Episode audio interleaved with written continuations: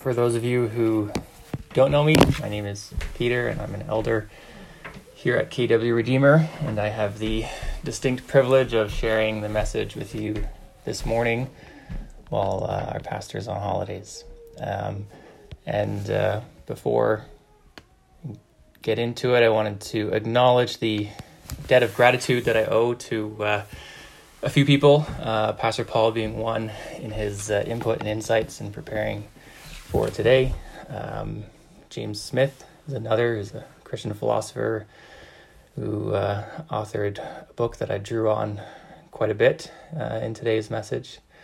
Um, and of course, uh, Brianna, who um, created the space for me to be able to prepare for today and who's working diligently to keep the kids at bay so that they don't come bursting through um, during this uh, during this time. But no promises.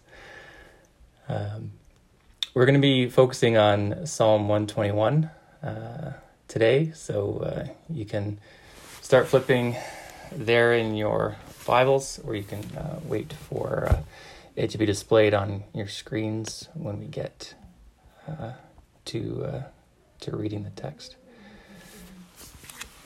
Have you ever heard someone say, "Life is about the journey"? Perhaps a friend has said it to you in passing, or the character of a movie or a show you watched recently at the at the end of a saga of self-discovery. It's a quote attributed to Ralph Waldo Emerson. Life is about the journey, not the destination. It's part of the live in the moment philosophy that our culture has so widely accepted and embraced. That life is about the people you meet and love along the way, and so live in the moment, cherish the experience. I didn't have to look hard to find examples of this. Uh, I actually came across it by accident when reading the uh, the local newspaper, the uh, the Record, a couple weeks ago, um, and uh, it was a, it's a political cartoon that I found, and I'll actually display it on our screens so that uh, I don't have to just describe it.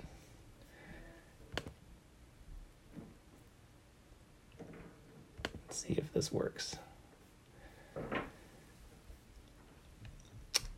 So this is a cartoon. It was following the passing of uh, the late Prince Philip that I came across. Um, you can see Prince Philip and the Queen walking down a winding road from a castle.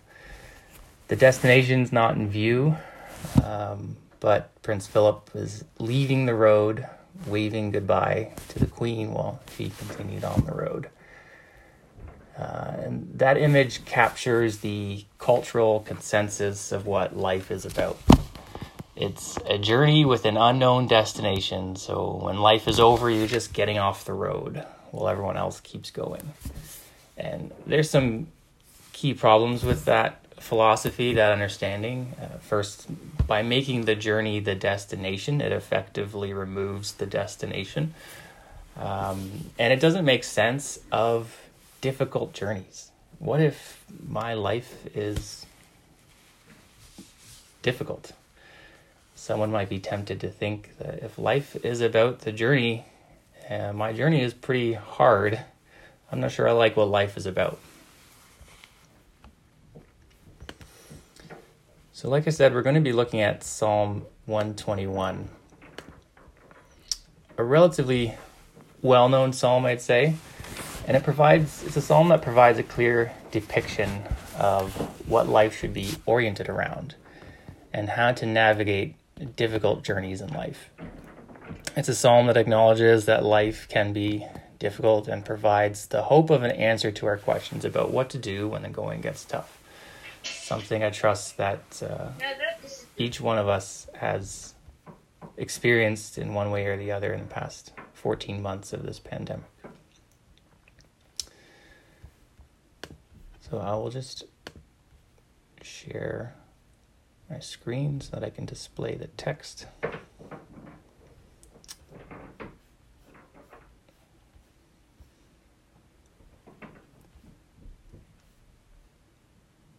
And I can't find it. There it is. Psalm 121, a song of ascents. I lift up my eyes to the hills.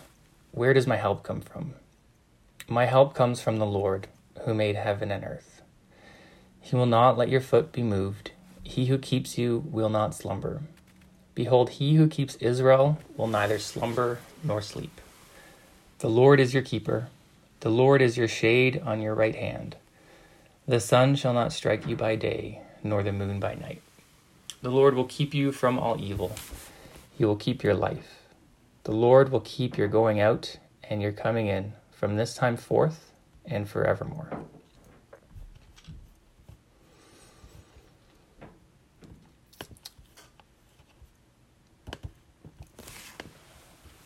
This psalm is known by some as the Traveler's Psalm. It's a song of ascents, uh, as you saw, and it's the second of a series of 15 psalms that uh, that include the psalms of ascent, songs of ascents that were written to be sung by worshippers as they journeyed on a pilgrimage to Jerusalem to worship. But it is much more than just a literal account of an ancient pilgrimage. It's a picture of every human story and of Christ entering that story. Hills were of special significance in ancient times because they often represented refuge and security. Because of their strategic advantage in keeping watch of approaching enemies and physically fending them off. You gamers would understand this when you're playing Fortnite. Whoever has the high ground has the advantage. And so the hill is a symbol of refuge, security, and hope the psalmist is looking around at a range of hills or mini messiahs and wondering where does my help come from? Which one of these hills is my security, my refuge, and my hope? Which will solve my problems or relieve my suffering? Is it the career hill? Is it the money hill? Uh, maybe it's the status, family hill, science, politics, you name it. What is the solution to my problems? And that's a core question that I think is at um, that is there for every human being, whether we acknowledge it or not. And the psalmist is asking that question. Jerusalem was surrounded by hills, but there was one hill in particular that was special to Israel, and that was Zion. Because God had made his presence known in a special way at the hill of Zion. And Zion was therefore the physical symbol of the of the dwelling of God. And it was also what Jerusalem was often referred to as. And in Psalm 2, verse 6, God declares, I have installed my king, that's with a capital K. I have installed my king on Zion, my holy hill. And my king is a reference to King of Israel, who was a representative of God on earth.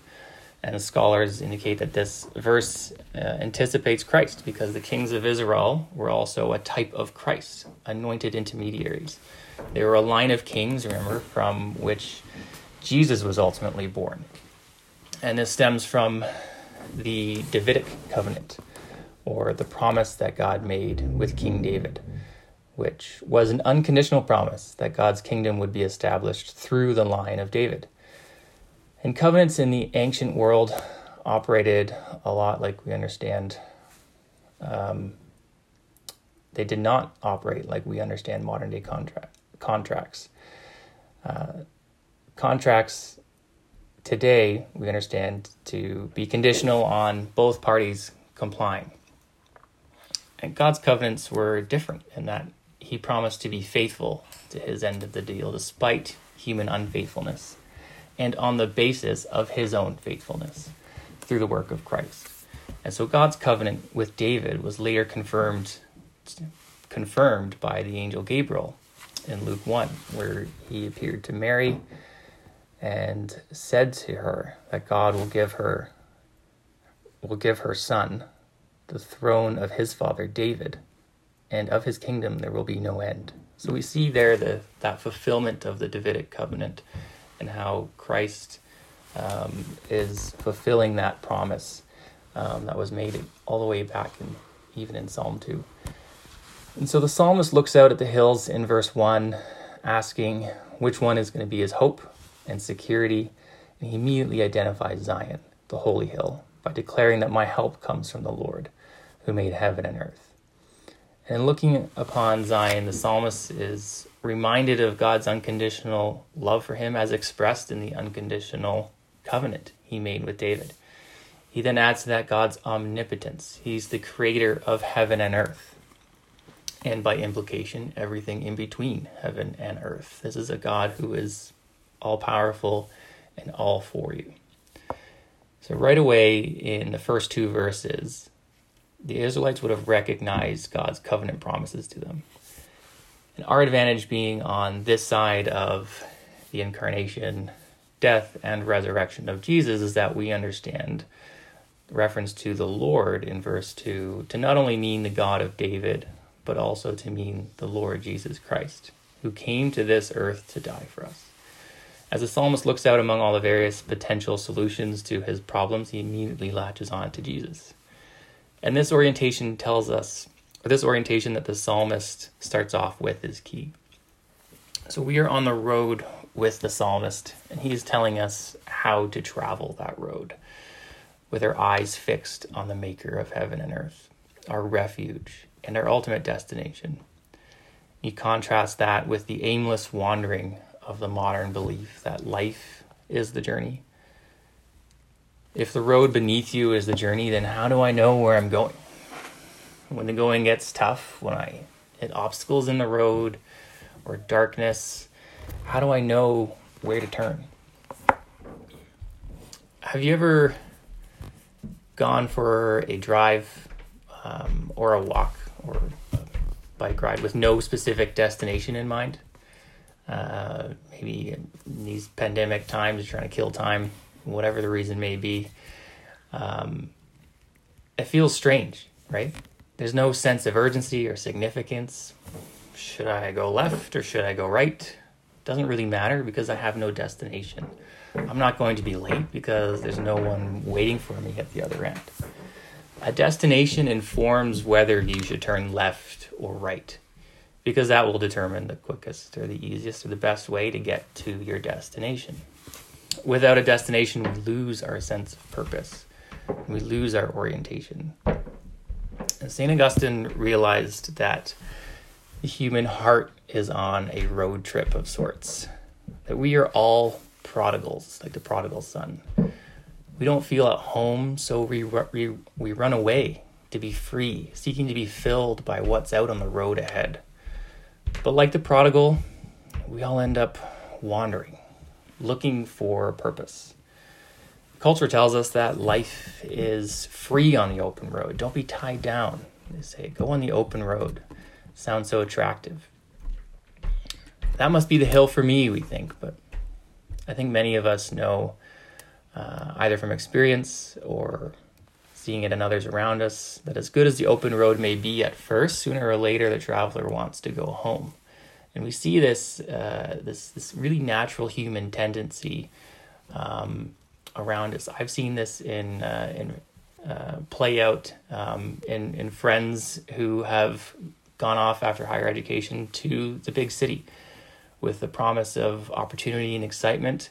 But after a few years, that excitement and that uh, that energy and everything that that promised uh, it, it begins to fade and there's a desire to go home and they want to move back to where they came from outside of the city and there's something fundamentally human about that desire um, that the psalmist is touching on here in, in psalm 121 and the psalmist declares that he has found his home. His home is in the lord the maker of heaven and earth. Augustine is encouraging us travelers to ask ourselves what if I went home? In the same way the prodigal son asked him, himself that question when he was wandering at rock bottom, eating slop with the pigs. He was hopeless and aimless, and then thought, what if I went home? Uh, James Smith unpacks this teaching um, from Augustine's Confessions in the book that I referred to earlier. It's called On the Road with St. Augustine. Um, and James Smith says uh, in that book, um, again, unpacking some of the, uh, the teachings of Augustine, he says, Our restlessness is a reflection of what we try to enjoy as an end in itself. Our heart's hunger is infinite, so we will always be disappointed with anything merely finite. There is joy in the journey precisely when we don't try to make a home out of our car. There is love on the road when we stop loving the road. There is delight in the sojourn when we know where home is. And now this this re- resonates with with me in particular um, from my own experience because as a kid I was uh, quite obsessed, you would say, with cars. Uh, I went to the auto show religiously, like a car worshipping pilgrim every year. Uh, it was in February, the dead of winter, but was often the highlight of my year. Um, and I had every square inch, uh, to borrow a phrase from Kuyper, of my bedroom was covered with car posters.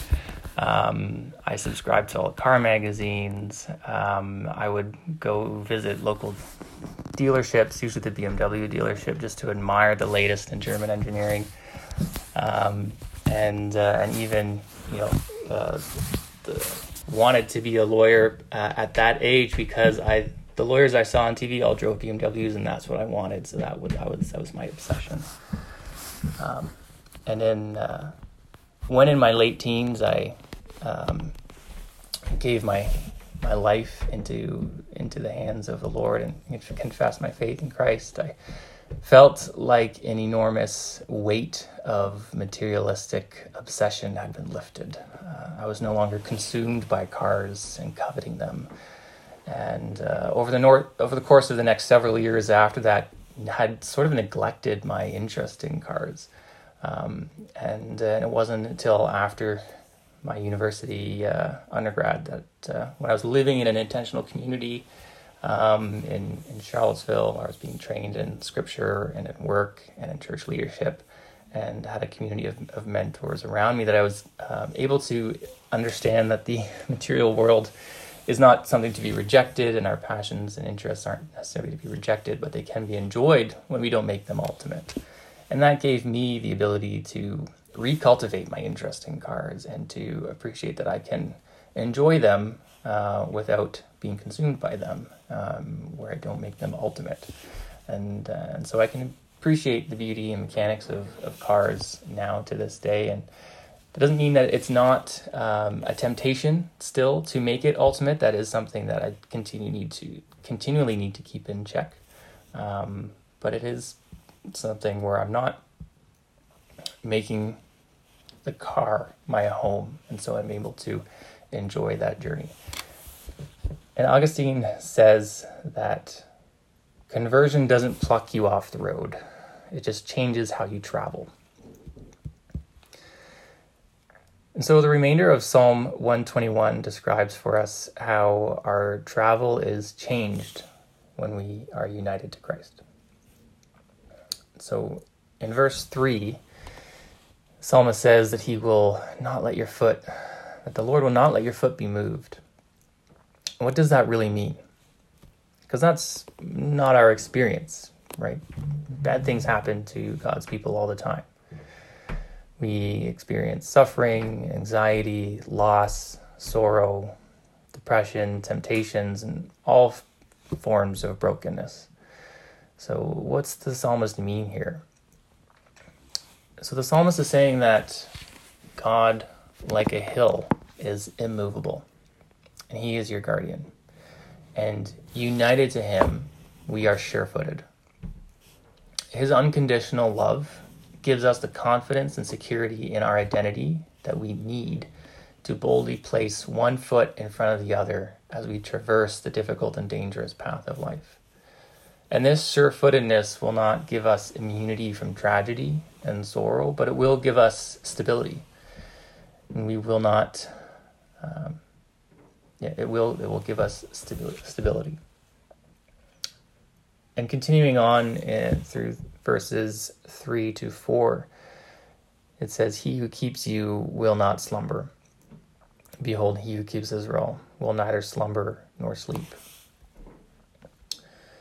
Many of you will be familiar with the Old Testament story of Elijah uh, and his confrontation with the prophets uh, of Baal, describing their false god of Baal as sleeping. They were crying out to him to bring fire onto their altar and cutting themselves and going to great lengths, crying up to the heavens. And Elijah uh, suggested that perhaps Baal was sleeping.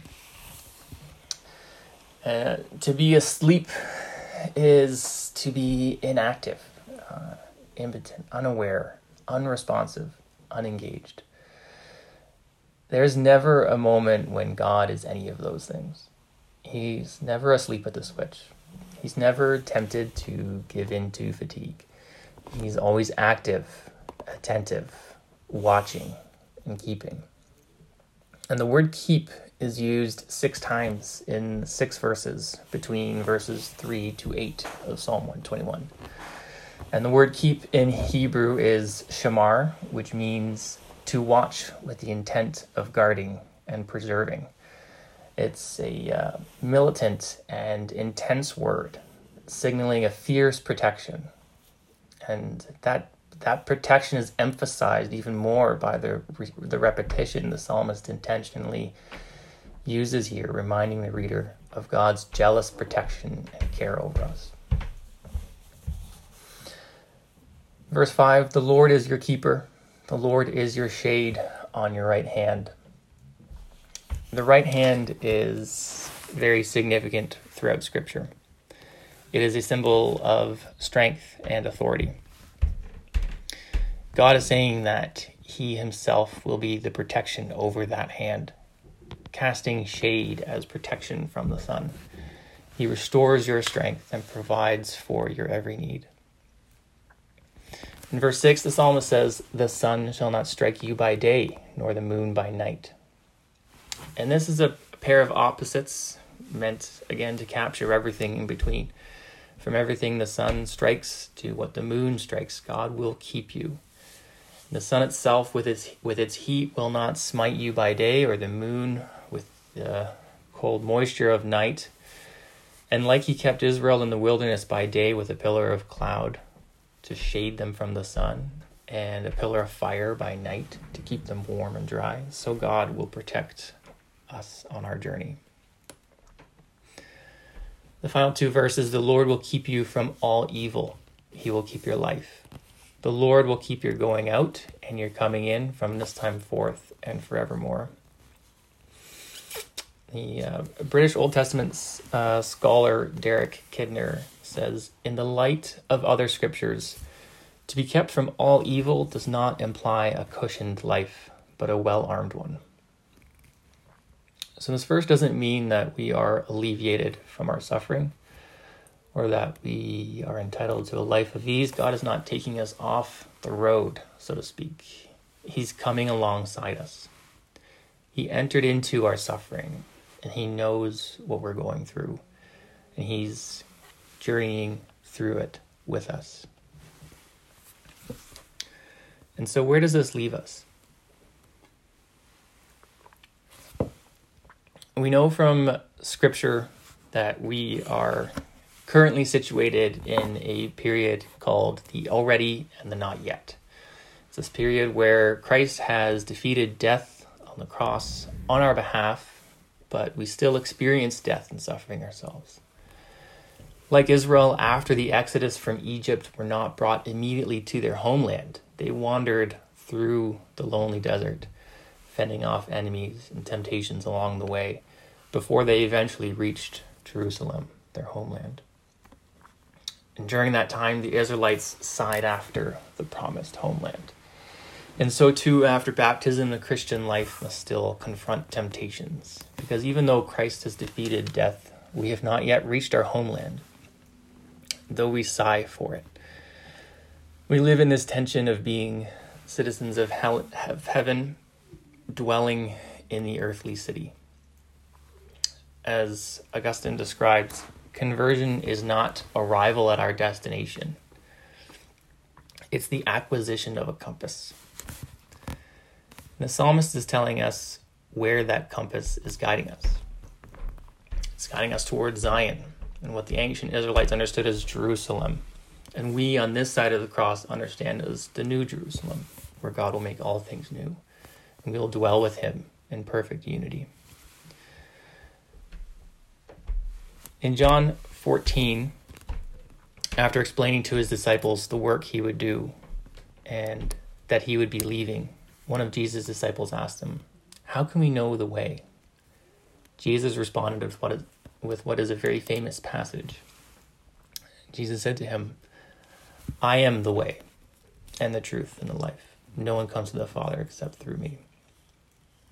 Jesus is the way, the road, who, as God become human, makes it possible for humanity to reach God. I'll just say that again. As God who became human, Jesus makes it possible for humanity to reach God. St. Augustine says, For there is hope to attain a journey's end when there is a path which stretches between the traveler and his goal. But if there is no path, or if a man does not know which way to go, there is little use in knowing the destination. As it is, there is one road, and one only, well secured against all possibility of going astray. And this road is provided by one who is himself both God and man. As God, he is the goal. As man, he is the way. Now, maybe you're listening this morning and you're exploring Christian faith. Perhaps you're someone on this road unclear of where your home is. You're looking out at the hills and wondering if Zion really is the best destination. And if it is, is Jesus the way to get there? The good news of the gospel is that God fulfilled his covenant with his people by sending his son to pay our debt for us. That is the new covenant called the covenant of grace and by it we have saving life in Christ Jesus. And not because of anything we've done, but because of Christ's finished work on the cross. We don't have to search for God. God meets us on the road. He has come down into our suffering to come and greet us, to come and get us, to retrieve us. He not only knows where the end of the road is, but he promises to accompany us the rest of the way, to never leave us or forsake us like the father of the prodigal son running down the road to greet the son with open arms. So God runs down the road to meet us with grace. And he doesn't promise a life of ease, of perfect health and leisure, but he does promise to come alongside us. James Smith says, grace isn't high speed transport all the way to the end but the gift of God's presence the rest of the way. And it is the remarkable promise of his Son who meets us in this distance. In John 14, verse 2, Jesus says, In my Father's house are many rooms. A house with many rooms. That sounds good. sounds like a good home. There is room for you in the Father's house. His house is your destination and he will be with you every step of the way. Are you wandering? Then come home. Invite the Spirit to do a renewing work in your lives, orienting the compass of your life towards the one who knows the way and in whom you can put your trust. Are you in a season of suffering right now? Then know that the surefootedness of your unity with Christ will guide you because he is faithful and He loves you. There, He is a destination. He is the destination and the way. You may not see it right now, but He knows the way and will guide you through it. And so, church, as we look out on the horizon of this week, let us fix our eyes on Jesus. And may the Spirit do a renewing work in our lives so that we may not be distracted by the temptations of all the other hills and the many messiahs around us, and instead desire more and more to seek God. Where does our help come from, church? Our help comes from the Lord, the maker of heaven and earth. Let us pray.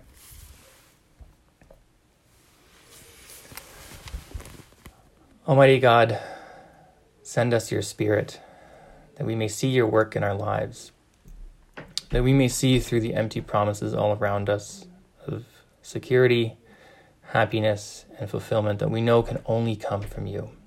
May our hearts be oriented towards you, O God, that we may rest secured in your love for us and may be carried through whatever trials and difficulties we may encounter in this week and beyond. We pray in Christ's name. Amen.